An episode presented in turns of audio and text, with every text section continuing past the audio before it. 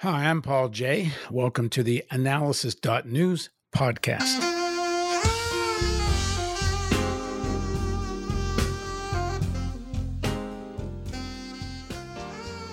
Cedric Johnson is an associate professor of African American Studies and Political Science at the University of Illinois at Chicago, and editor of the neoliberal deluge Hurricane Katrina, Late Capitalism, and the Remaking of New Orleans.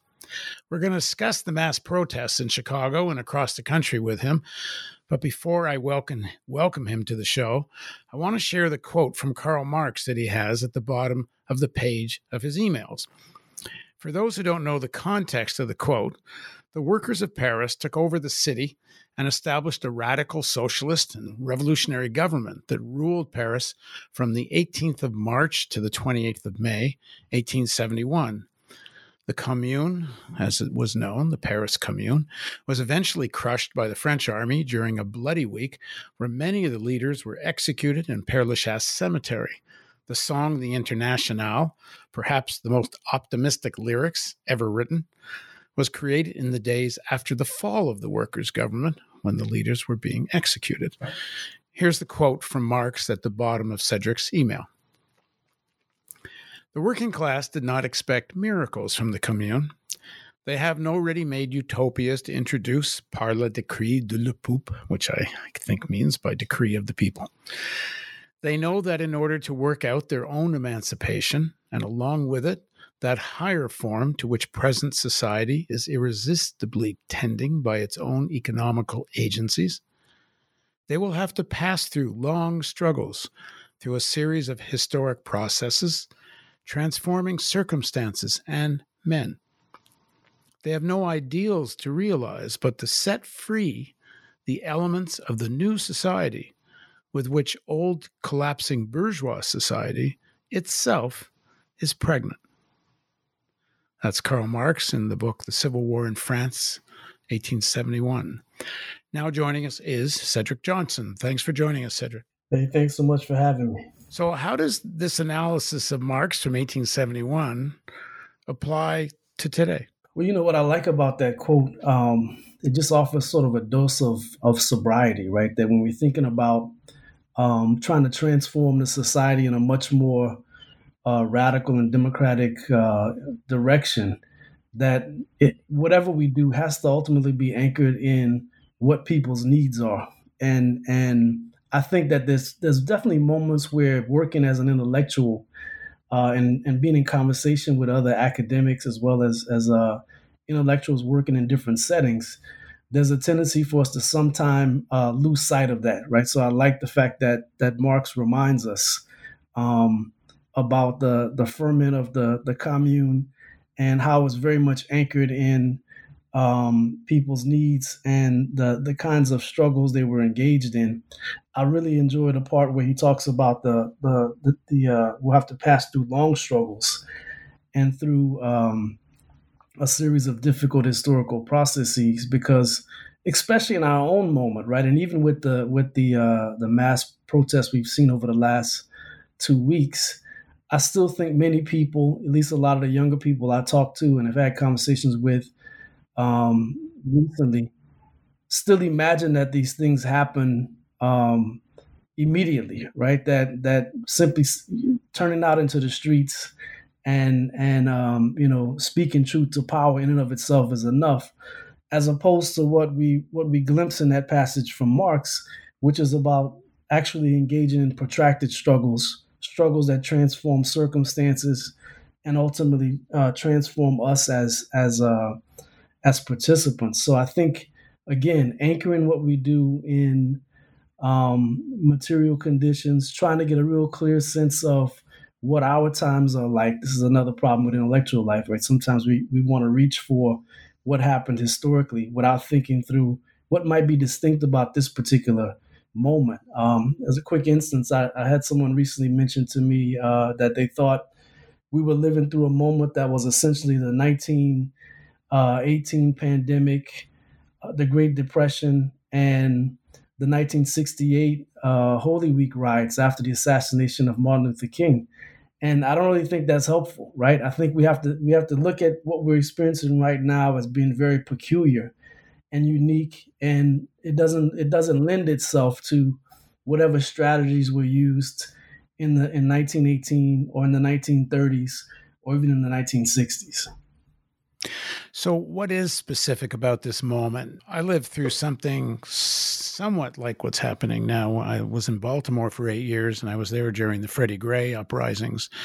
Mm-hmm. And at that at that time, the, that movement, that motion, which became very large and had similar character in the sense that it began as a spontaneous resistance uh, from Black youth, uh, especially youth from the poorest areas of Baltimore and then joined by large numbers of white students and then large sections of you know working class black youth not from the poorest areas but from across the city mm-hmm. it took on some scale but then it dissipated rather quickly. Uh, there wasn't a leadership that emerged that could take it to Act Two to another stage. When the cops got charged by the district attorney, that seemed to be enough to kind of diffuse things um, and it's not come back since, and there was nothing really built out of it. Right. But do you think this is a different moment now? Is, is does this have uh, uh, the various convergence of events and forces uh, different than that? I, th- I, think in some ways, I mean, it, it, it's definitely unprecedented, right? I mean, the the scale of of protest. Um, every state in the union I think upwards of 500 different towns and, and cities have had demonstrations and marches.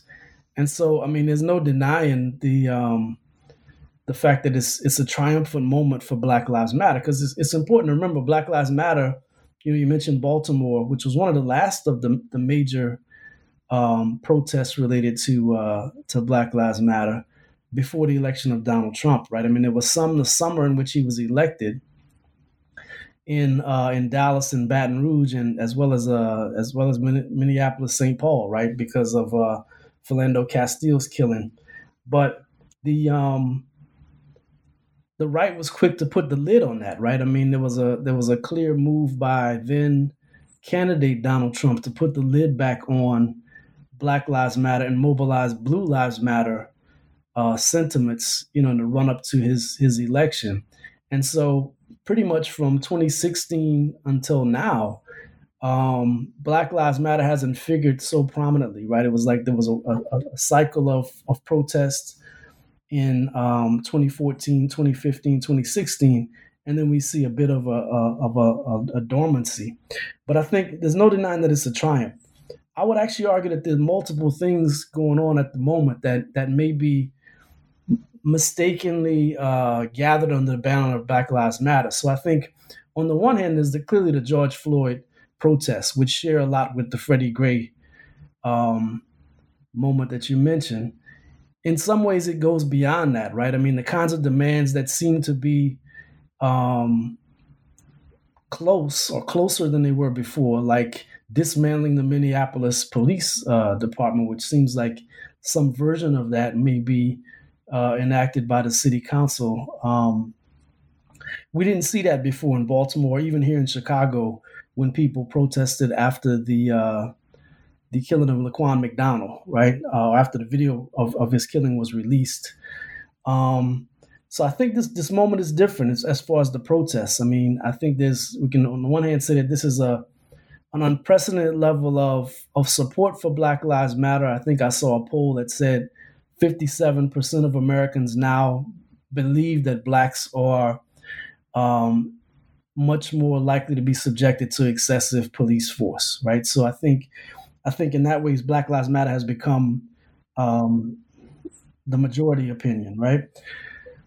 Underneath it, I think there's something else that's happening as well, right? And so we could talk about the George Floyd protests, but we also saw what I would call a Donald Trump riots, right? So we saw uh, in many cities um, looting break out uh, again in unprecedented ways, right? I mean, if you think back to those Holy Week uh, riots after the killing of of uh, Martin Luther King Jr., most of those were concentrated in black neighborhoods, um, and they tended to be ghettoized in a certain certain way.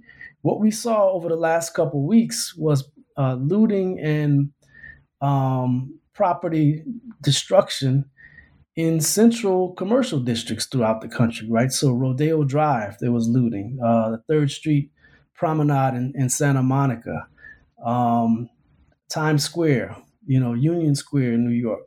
Here at the Mag Mile in different parts of the uh, the Chicago Loop, and so that that's different, right? That's different than what we saw in in these earlier historical periods, and I think also, um, you know, the the uh, the actual uh, participants are different, right? And so it wasn't just simply the most dispossessed blacks who were uh, protesting and, and, and engaging in looting, but you had a broad cross section of the population that were participating and and and engaging in some of these uh, some of these these uh, recuperations of private property and and consumer goods that have been denied to them. And I think a lot of that, the reason why I say Donald Trump rides, a lot of that has to do with the backdrop of the pandemic, the fact that we have 40 million unemployed, you know, at least uh, based on on unemployment claims, and many more people who um,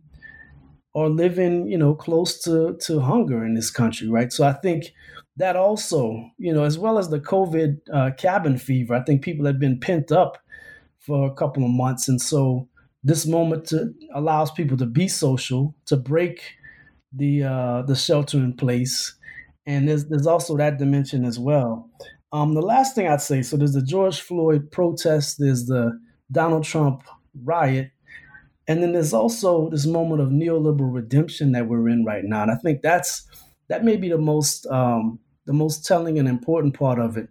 That the the the moment of George Floyd's really graphic and you know just undeniable abuse of police power in that moment has allowed many corporations that were under fire over the last uh, couple months. I mean, especially the ones that were able to, the ones connected to the gig economy, that continue to work. These delivery uh, delivery companies, as well as companies engaged in in various services, Instacart, Amazon, um, you know, uh, Lyft and all these other companies, which were under pressure from labor activists for their terrible uh, conditions even before the pandemic, but the ways in which they weren't really protecting uh, employees.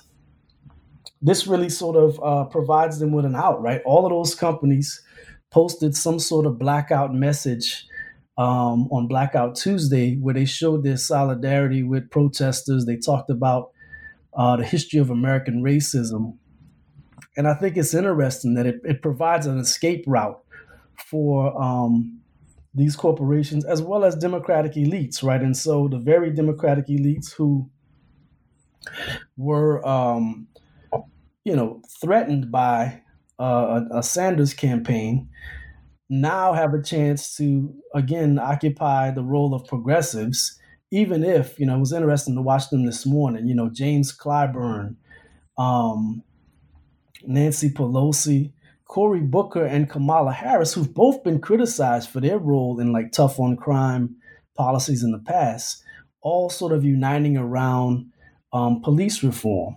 And so it's an interesting moment i think that you know again it sort of allows for this reconsolidation of um, you know, neoliberals, both within the corporate world, but also uh, on Capitol Hill. I do a show uh, where I interview people that starts sort of biographical and then gets into the politics. It's called Reality Asserts Itself.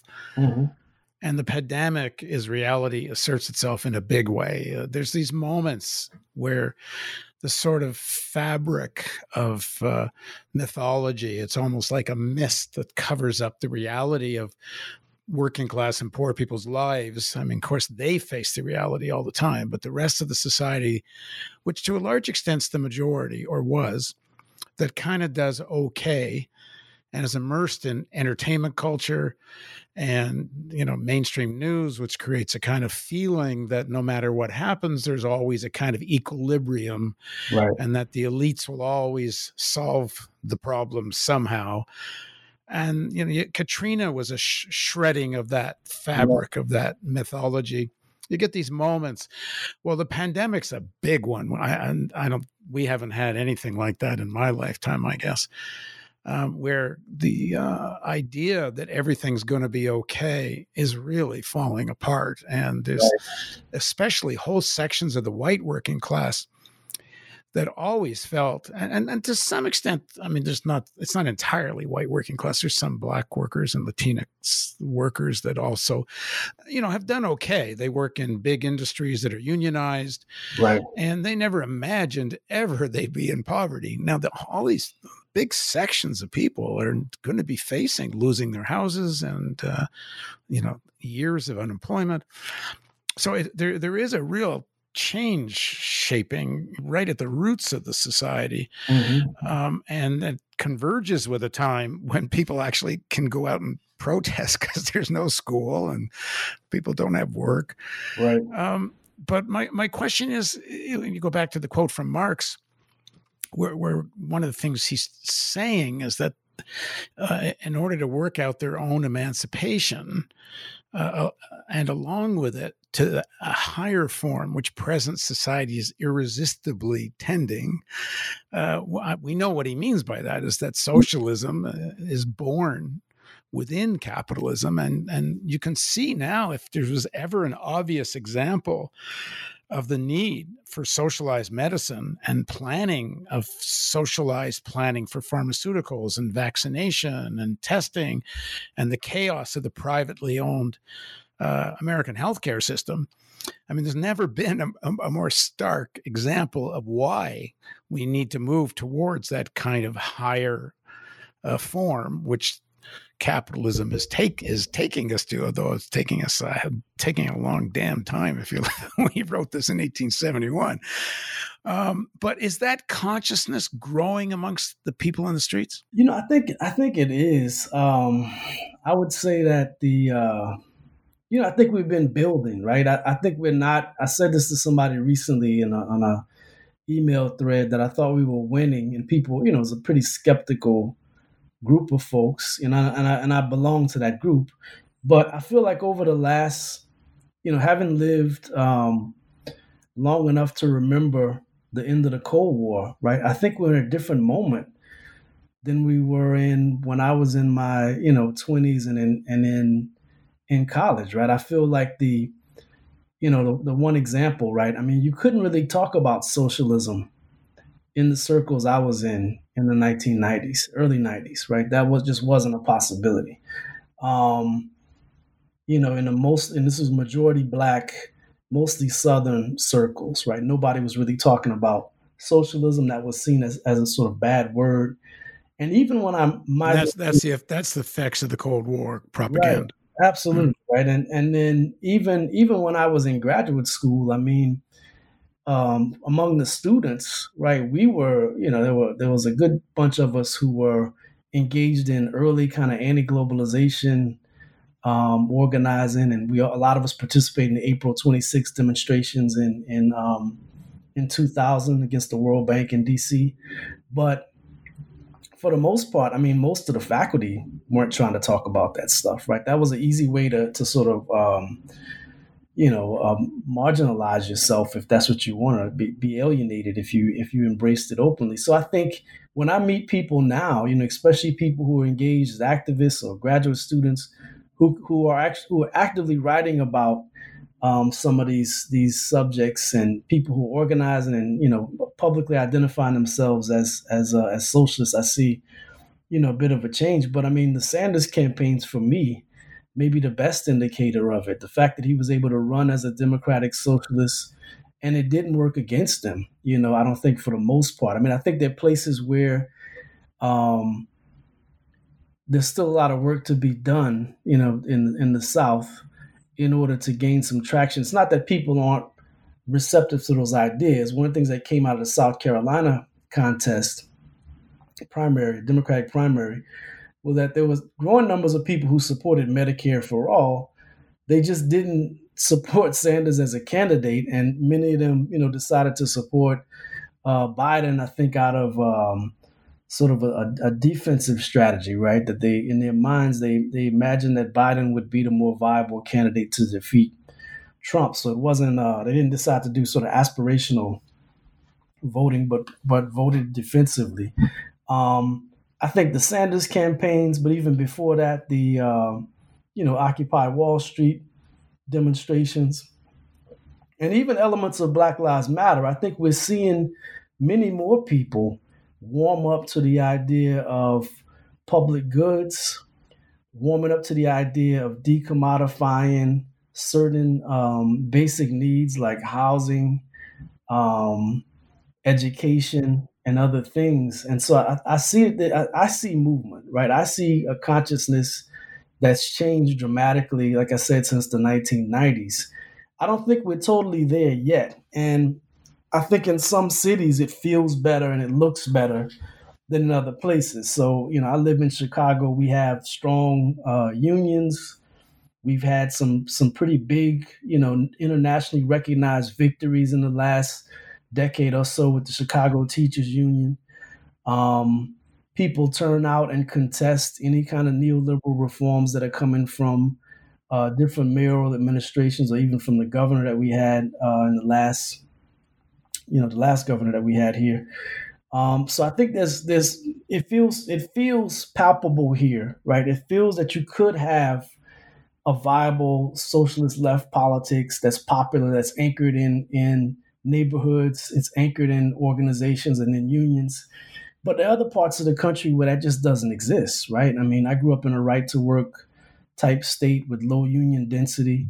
And I think that's really uh, maybe where the next frontier of, of organizing for people on the left really is. It's, it's beyond the, the cities, beyond the two coasts, but in the hinterlands of the country where it's not that people don't want, um, you know, more in the way of of um, the kinds of advantages and and the kind of life that can be produced through um, public goods there's just not a clear sense of the pathway from where they are now, where it's mostly Republican governors and in some cases Republican legislatures, to a situation where you would actually be able to achieve those kinds of things. So I think I think we are moving there, but I think there's a lot of work that still has to be done.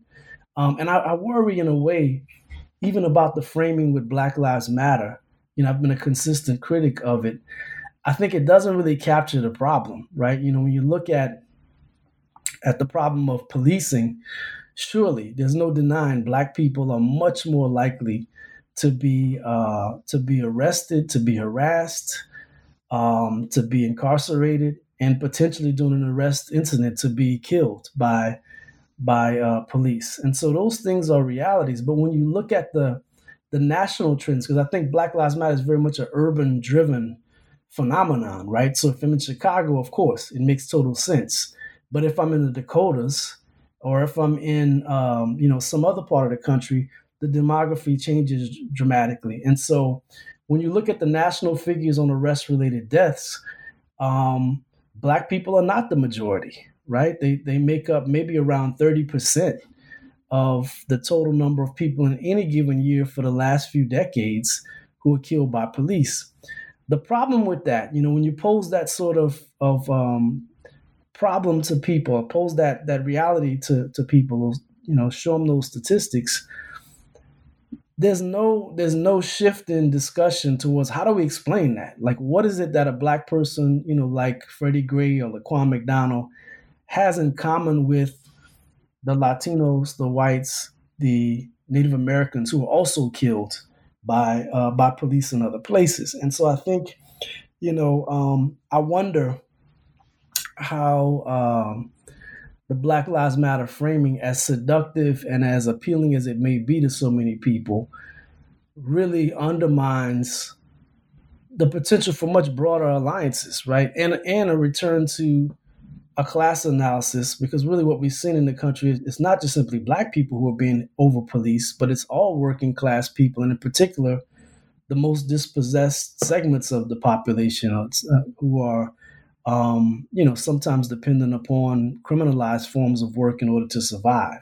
So I just wonder about the, you know, the the importance of of, of Black Lives Matter as a as a way of framing the problem, whether it really helps us to move in a much more progressive way to build a kind of um, you know, alliances and and foster the consciousness you're talking about, or whether it sets us back in some ways and, and leaves us committed to a liberal understanding of the problems with American society, right?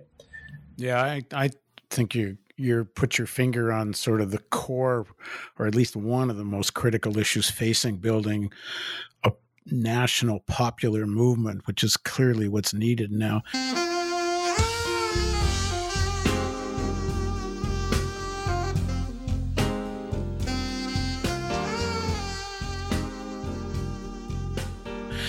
In Baltimore, this idea that this during the Freddie Gray struggle and, uh, and otherwise, but particularly then, that black led organizations would lead and whites could be allies. Mm-hmm.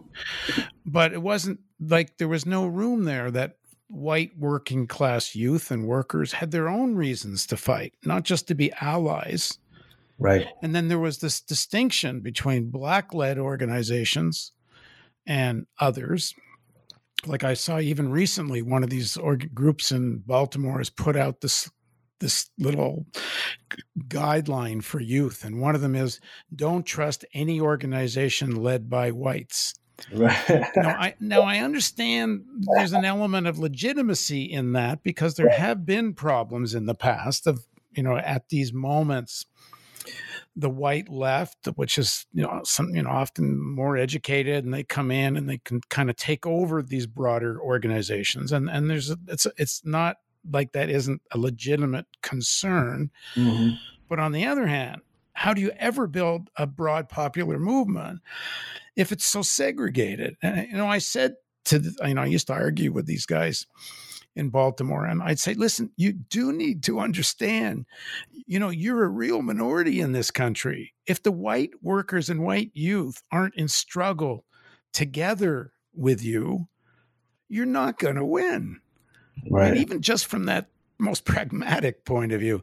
And then more so, and uh, you know this this ideology of you know nothing to do with the whites and all that it's actually very pro black capitalism.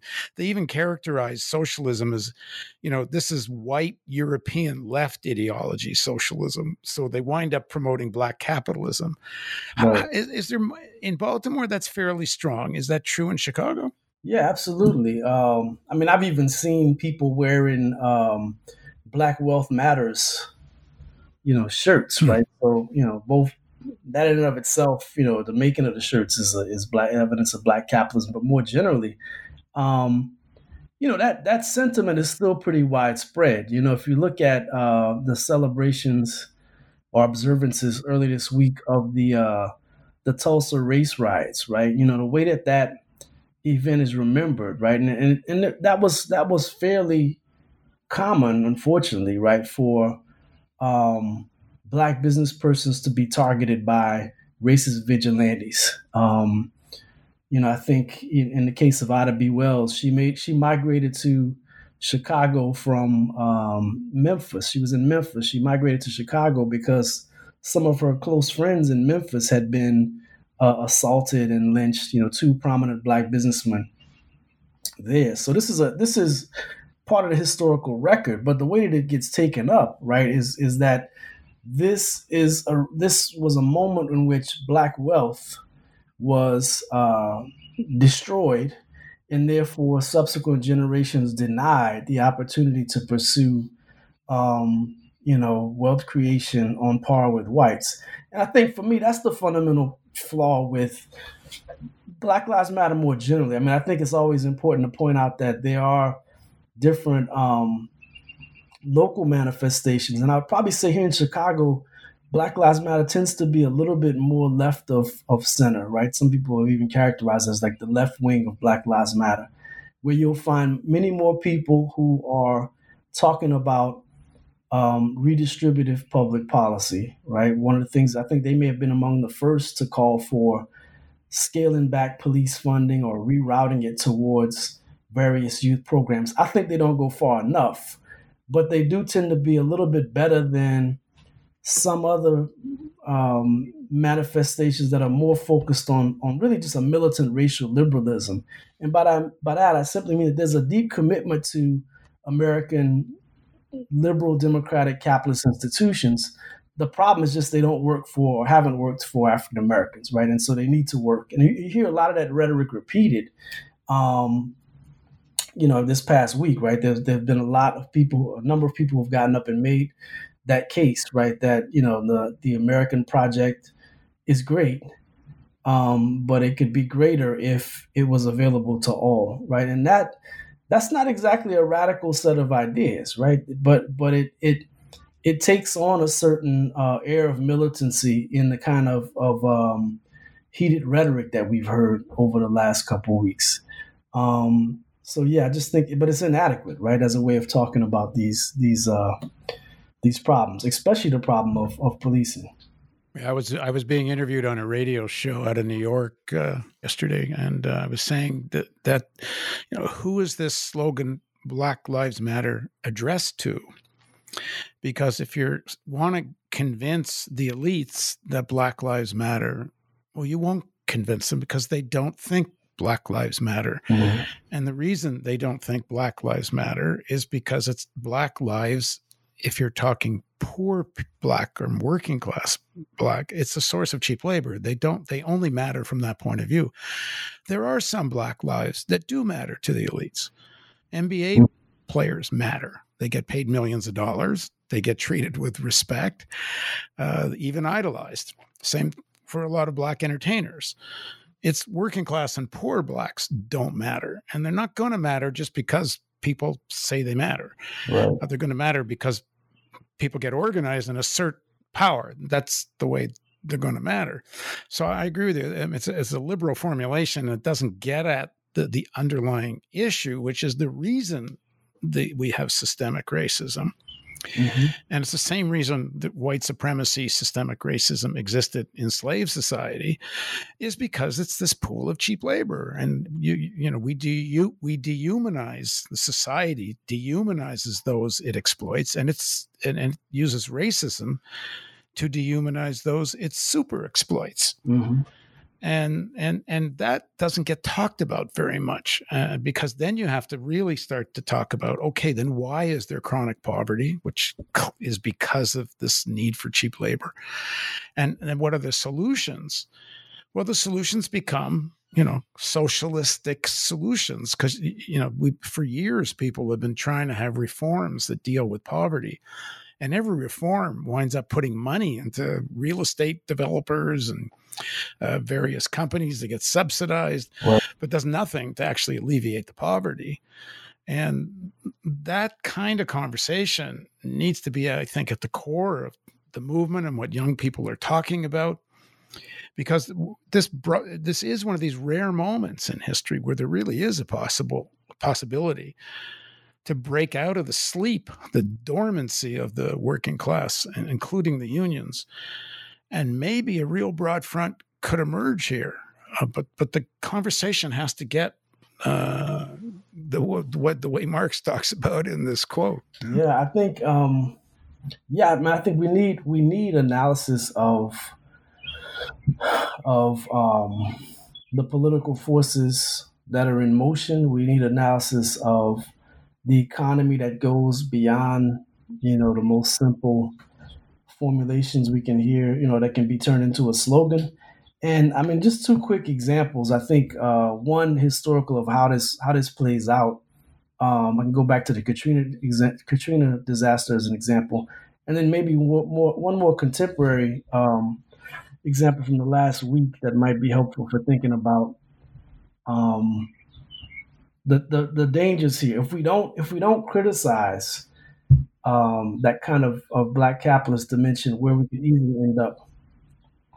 So when the Katrina disaster uh, was unfolding, um, there were a few of us folks I was connected to who were uh, writing and thinking about New Orleans, and for a time, uh, there was a one email I had going back and forth between myself, um, Adolph Reed, and John Arena, who wrote a really important book on public housing in New Orleans and how that was you know, the remaining public housing stock was destroyed uh, and made way for privatized uh, developments in the same place.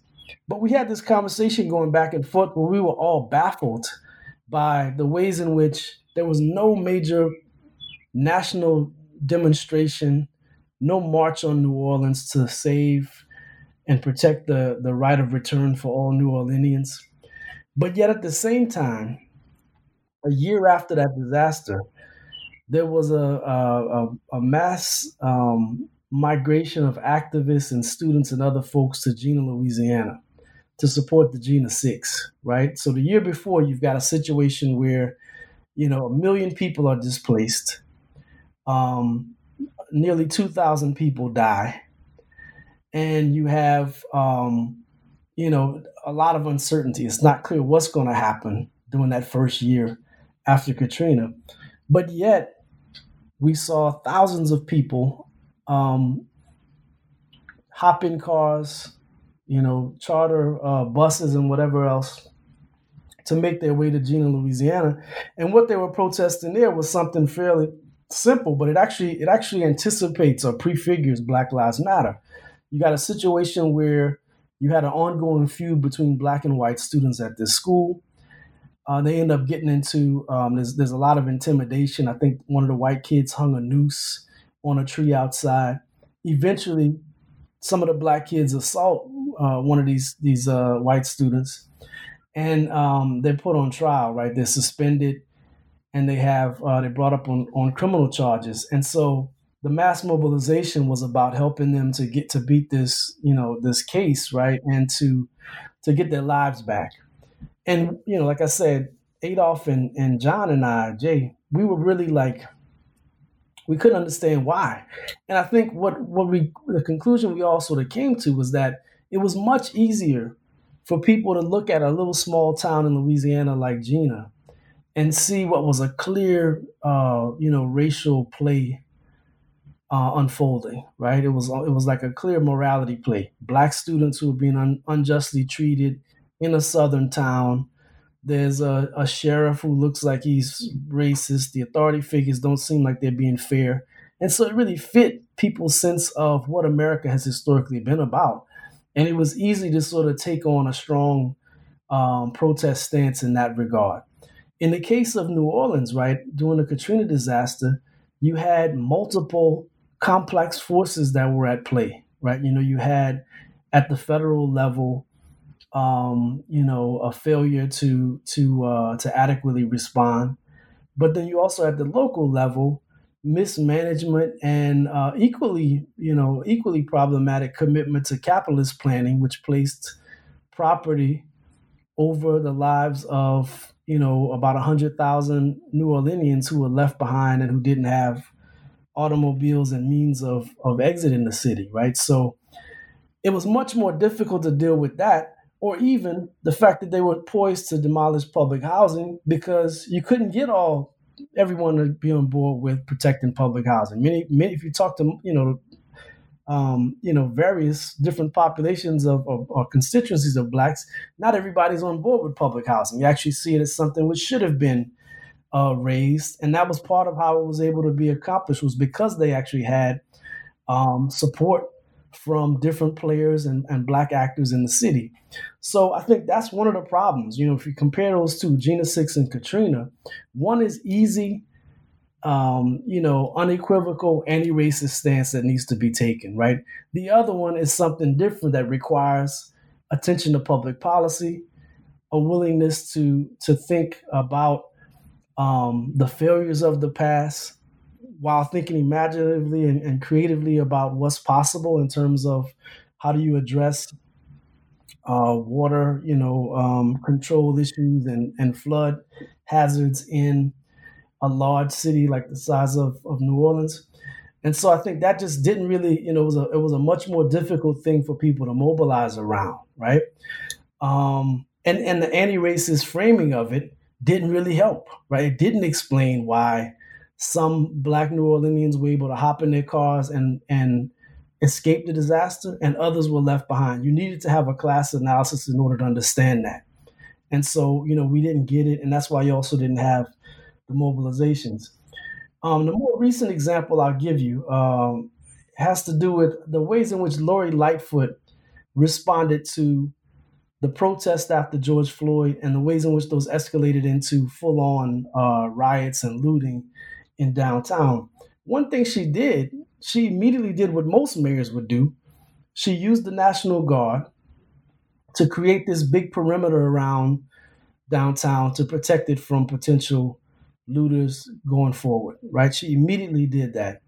The effect that that had, however, was that it pushed some of that looting activity out into the neighborhoods, right? And so uh, Friday and Saturday of, of um, the week before last, you had looting in the loop.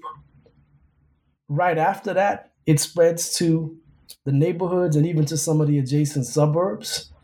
And the effect is, is disastrous for a lot of communities. I mean, some people are already struggling in the midst of the pandemic because they were living in food deserts. Now you have the the one or two pharmacies or grocery stores that were within the vicinity of various working class and poor neighborhoods are now gone, right? Some of them totally gutted. And it's unclear whether or not there'll be um, you know, reinvestment in some of those those uh, those stores in the short run or even the long term. The next move that Lori Lightfoot makes is also uh, pretty characteristic, right? What she does, you know, after facing a barrage of criticism from you know activists as well as some of the city, uh, some of the aldermen in the city, is that she hires three uh, private security firms to protect the stores, not the people, right? In many cases, these folks were terrorized um, by vigilantes, by uh, armed gangs, some who were protecting their neighborhoods, some who were simply taking advantage of the chaos and the and really the the retreat of police. Um, she hires these these private security companies to protect the stores now. I think they spent somewhere around 1.2 uh, million dollars among these three different companies. All three of these companies are um, are minority owned firms. And so you can easily see how going forward, right, there's a way for some mayors like Lightfoot to address the questions of inequality through pure symbolism, right? Again, drawing on this idea of black capitalism. I mean, one of these firms that she she hired is actually one of the the largest um, black owned firms in the country. But you can see how how this may become, you know, one of the models that's used um, in order to address questions of policing, even as they may scale back the, the size of, of, of uh, uniformed officers, but also provide like some patronage to um, black constituencies in the form of of, uh, of minority contracting, which was what was done in the 1970s in some cities, right? I mean, places like Atlanta, right? You they engaged in a lot of uh, minority contracting which produced a tremendous amount of of um, black wealth for some, but didn't necessarily address the deeper inequalities that many working class blacks were were facing. Right. Uh, just finally, uh, if there's going to be development of a popular movement, and by that I mean I mean more than just popular. I mean, actually organized, the real organized thing that people kind of belong to and have, you know, organizations of in different cities and something, you know, where this force can take on not just a strong presence presence in the streets, but also real electoral influence. I think the unions are going to be critical in building such a thing. Uh, do you see that happening? For example, uh, you would think looking at the unions across the country, you know, teachers in Chicago are one of the ones you would think had better move because a lot of them won't. Yeah, I mean, I think I think that's you know, Chicago's a good model, right? We've been able to elect a number of Democratic Socialists to um, the city council, and I suspect that that that that will continue, right? I think that that grows directly out of those earlier victories with the the uh, Chicago Teachers Union. But I think um, and that's happened in other cities as well, right? Places like Seattle. But I think that that um, I'm not sure what the vehicle might be, right? I mean, um, I think unions have a have a role to to play, and uh, and I'm certainly a union, you know, union guy. But I just wonder what the form will be, right? Does it mean as we saw with Sanders, you know, in the places where the Democratic Party is kind of the only game in town, you know, that you work to to make that party as more as, as progressive as it can be, right? Because in some places like those, you know, those um those states within the the heartland of the country, right? Um that's pretty much the what you have. Or are, or are we looking at something where activist networks and um, maybe more ad hoc type formations are going to be more helpful, right? You know, more alliances around around different different issues. Um, I'm not altogether sure. Yeah, I'm, I'm not either, but I, I'm guessing it's some form of all of the above. and the Sanders campaign started taking on some of that character, where right. you know all kinds of different organizations uh, uh, endorsed Sanders, although I must say a lot of unions didn't, uh, but men, some of the more progressive ones did. But around that campaign, it was possible to have many different kinds of organizations while they continued doing their own work that they were doing. Right. Endorsed Sanders. Maybe it's something like that where you have a broad front and all the various organizations keep doing what they do, but they agree to some very agreed basic common demands and elect some kind of, of leadership um, I mean, other countries have done this where they create these broad fronts, uh, popular movements. Uh, I've never really seen it in, in North America, but right. uh, if we don't do it, I don't. if we, I said the other day, if we don't do it, we're doomed. Yeah, no doubt, no doubt. I mean, I think that's one of the virtues of the Sanders campaigns. I think he, I think that that those two campaigns were able to shift some people's attitudes about electoral politics, where you had you know, open disdain for it in some circles. You know, both both people who are political folks who are on the left, but also, you know, people who are apolitical and not really engaged in politics, finally seeing that there may be something that can be wrought from the process, right? And I think the next thing, of course, is to not see it as um, you know, as the most important part, but it's really just the first step in in in trying to build and and um, create the kind of force that you're talking about. Um, I think it's additive is the one way to walk away from it. It's not it's not the whole thing. All right. Well, let's say this is just the beginning of a conversation, and we'll additive to it later. thanks for joining us, Cedric. All right. Thanks a lot. Thank you for joining us on the Analysis.News podcast.